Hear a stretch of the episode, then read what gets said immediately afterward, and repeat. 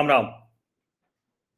आम आदमी पार्टी पंजाब में उनके पास जाँच एजेंसियाँ हैं। पुलिस है। विजिलेंस डिपार्टमेंट है।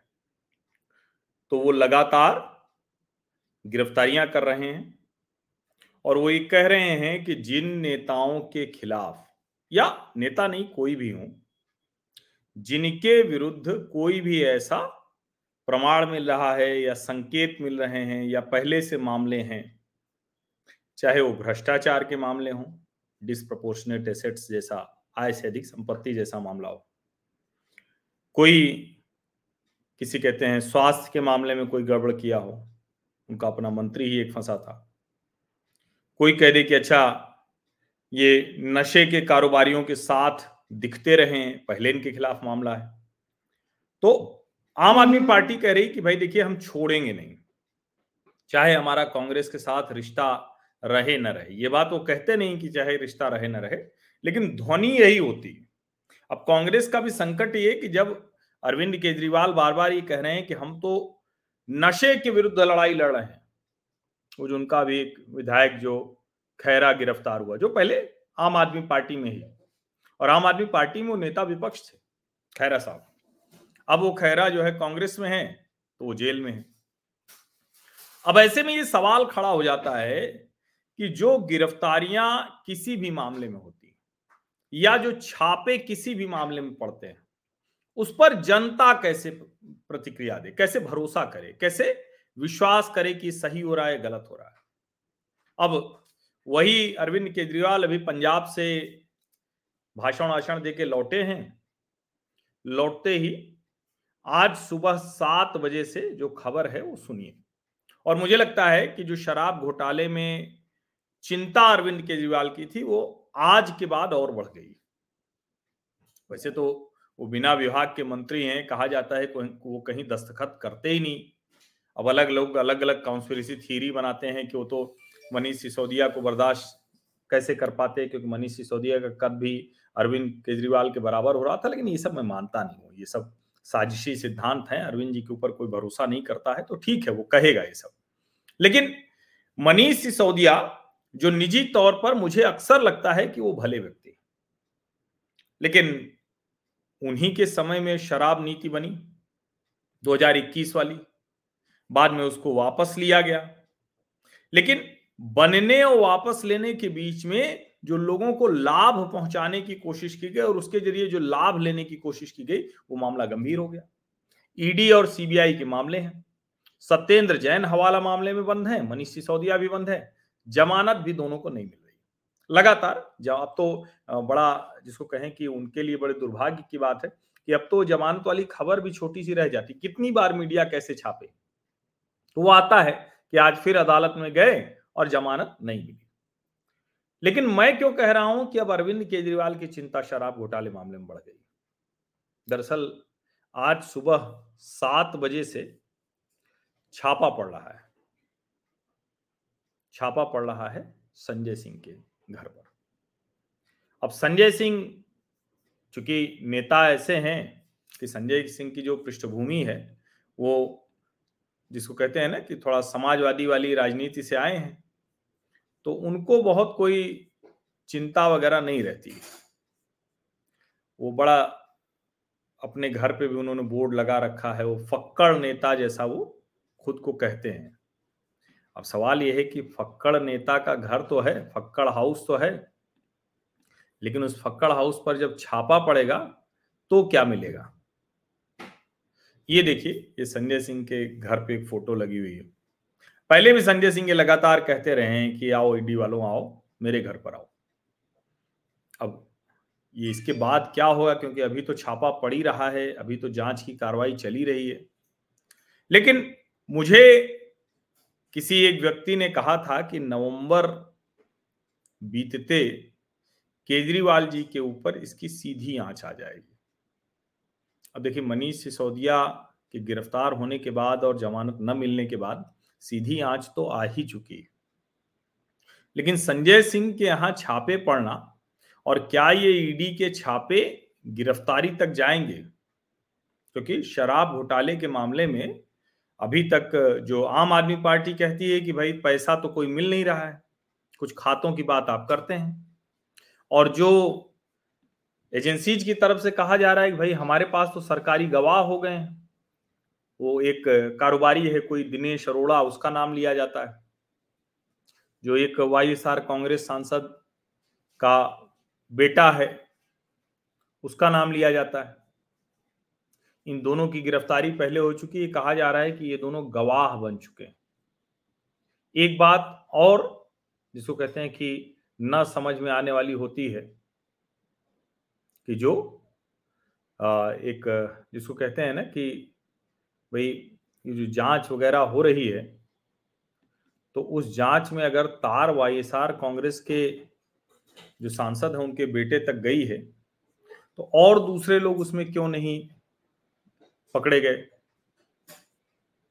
नहीं पकड़े गए तो क्या सिर्फ़ और सिर्फ़ जो आम आदमी पार्टी की दिल्ली सरकार है और उसके साथ कुछ लोग थे? अलग अलग दो तीन लॉबी का नाम लिया जाता है, Punjab lobby, south lobby syndicate कहा जाता है कि ये वो सिंडिकेट हैं जो शराब कारोबार के मामले में जिनका कब्जा है। तो ऐसे सिंडिकेट्स के ज़रिए, और वो कहा जा रहा था, भाई, हम तुमको यहाँ जम के शराब बेचने और उससे लाभ कमाने का अवसर देंगे, हमारी चिंता करो।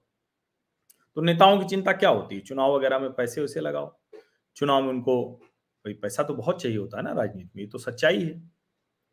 अब अगला जो है कि क्या ये ईडी का छापा संजय सिंह के किसी ऐसी चीज़ को पकड़ रहा है या उनके पास कुछ है जिससे गिरफ्तारी होगी? और उससे भी बड़ा सवाल है, अभी जब अरविंद केजरीवाल के ऊपर जो उनका घर है, शीश महल जिसे कहा जाता है, करोड़ों के पर्दे और कमोड और टाइल्स और जाने क्या क्या तो वो जो घर है, उस पर भी सीबीआई ने मामला दर्ज कर लिया है। भ्रष्टाचार वाला।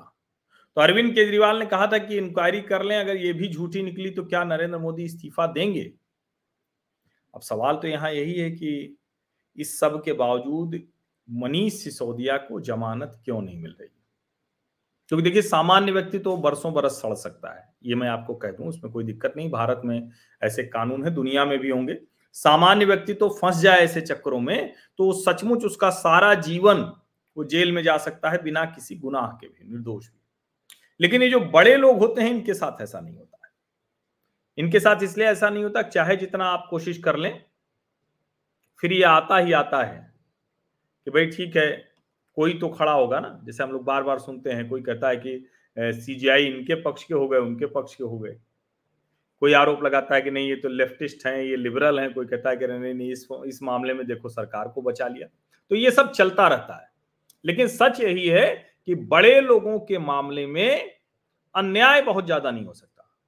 न्याय कितना होगा, ये अलग सवाल है। अन्याय बहुत ज़्यादा नहीं हो सकता। इसीलिए मुझे लग रहा है कि जो मनीष सिसोदिया और सत्येंद्र जैन की गिरफ्तारी है, जो जेल में उनका इतने समय तक रहना, अरे फरवरी से मनीष सिसोदिया जेल में है।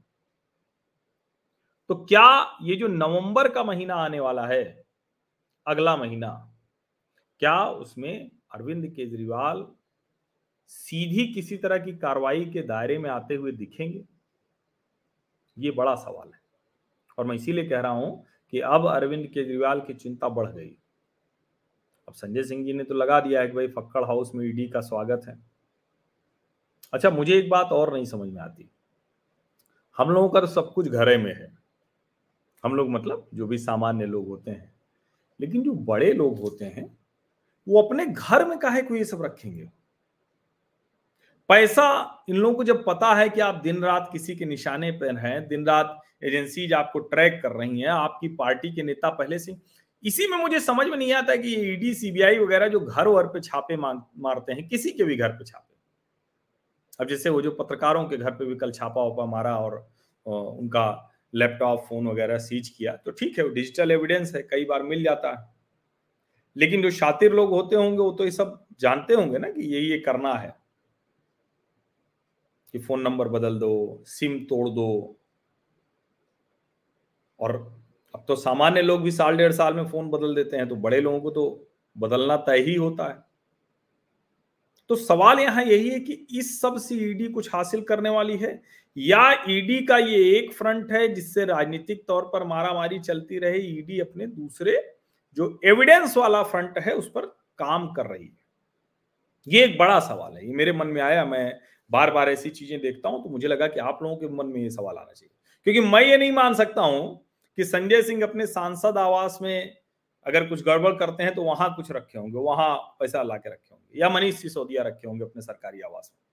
ऐसा मुझे नहीं लगता, कोई भी ऐसा, जो और जब इतने बड़े सौदे होते हैं, इतनी बड़ी चीज़ें होती हैं तो अगर उसमें कोई गड़बड़ की गई, अगर मैं इसलिए लगा रहा हूँ कि जब तक उसमें फाइनल ना आ जाए, एक पत्रकार के नाते ही मेरी ज़िम्मेदारी भी है। तो अगर ऐसे कोई भी भ्रष्टाचार का मामला आएगा तो उसको भैया अपने घर में काहे कोई करेगा? और मैं फिर से कह रहा हूँ कि सामान्य लोगों के लिए मान लीजिए कि कुछ छोटा मोटा करते हैं तो उनको समझ में आया।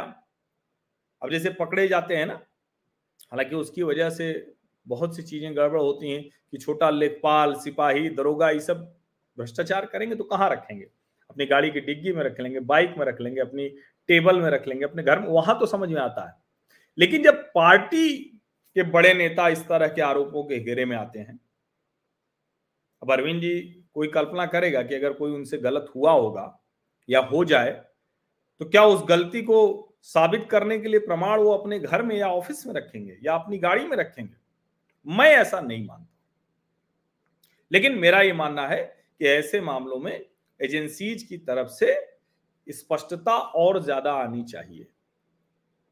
ये तो तय है कि कहा जाएगा कि भाई अदालत में मामला चल रहा है।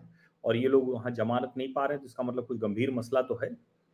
और आप अगर ध्यान से उस पूरी कार्रवाई को पढ़िए, जो अदालत में होता है हर बार जमानत के समय, तब तो लगता है कि भाई ये दोषी ही हैं, इनको सजा मिलनी तय है। लेकिन फिर लगता है कई बार ऐसे ऐसे मामले जिसमें एकदम लगता है कि दोषी हैं, अंत में कोई एक चीज़ आती है, उसके आधार पर छूट जाते हैं। तो ये दोनों पहलू रहते हैं। लेकिन यहाँ मामला जिस तरफ़ बढ़ रहा है वो लग यूँ रहा है कि ये सारे छापे वापे जो हैं ये सब पॉलिटिकल मारामारी चलती रहे वाद विवाद चलता रहे एक दूसरे को कुछ कहते रहे इस तरह के हम्म। पोस्टर संजय सिंह जी जारी करते रहे ईडी अपने काम में लगी है अपनी ट्रेल पकड़ने में लगी है एविडेंस जुटाने में लगी है और आने वाले समय में वो एविडेंस के तार केजरीवाल जी तक भी पहुँच सकते ऐसा जो कहा जा रहा है, जो आरोप प्रत्यारोप लग रहे हैं, जो भारतीय जनता पार्टी इस्तीफा मांग रही है त्याग पत्र मांग रही है, बीच में बहुत ज़बरदस्त चर्चा हो गई थी। अब फिर से नए सिरे से वो वाली चर्चा शुरू हो रही आम आदमी पार्टी का आरोप है कि देखो भाई, हम लड़ रहे हैं, हम सब कुछ कर रहे हैं, संजय सिंह मणिपुर पर बोल रहे थे। अब मणिपुर पर बोलने की वजह से अभी क्या होगा? तो कई चीज़ें हैं जो इस वक्त चल रही हैं, लेकिन जिस तरह की स्थितियाँ बन रही हैं, उसमें निश्चित तौर पर शराब घोटाला मामले में अरविंद केजरीवाल की चिंता बढ़ गई होगी। ऐसा मुझे लगता है। प्रतीक्षा करते हैं। एजेंसियाँ किस ओर चलती हैं?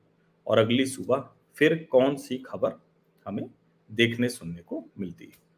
आप सभी का बहुत बहुत धन्यवाद। सब्सक्राइब अवश्य कर लीजिए, नोटिफिकेशन वाली घंटी दबा दीजिए। लाइक का बटन दबाइए धन्यवाद।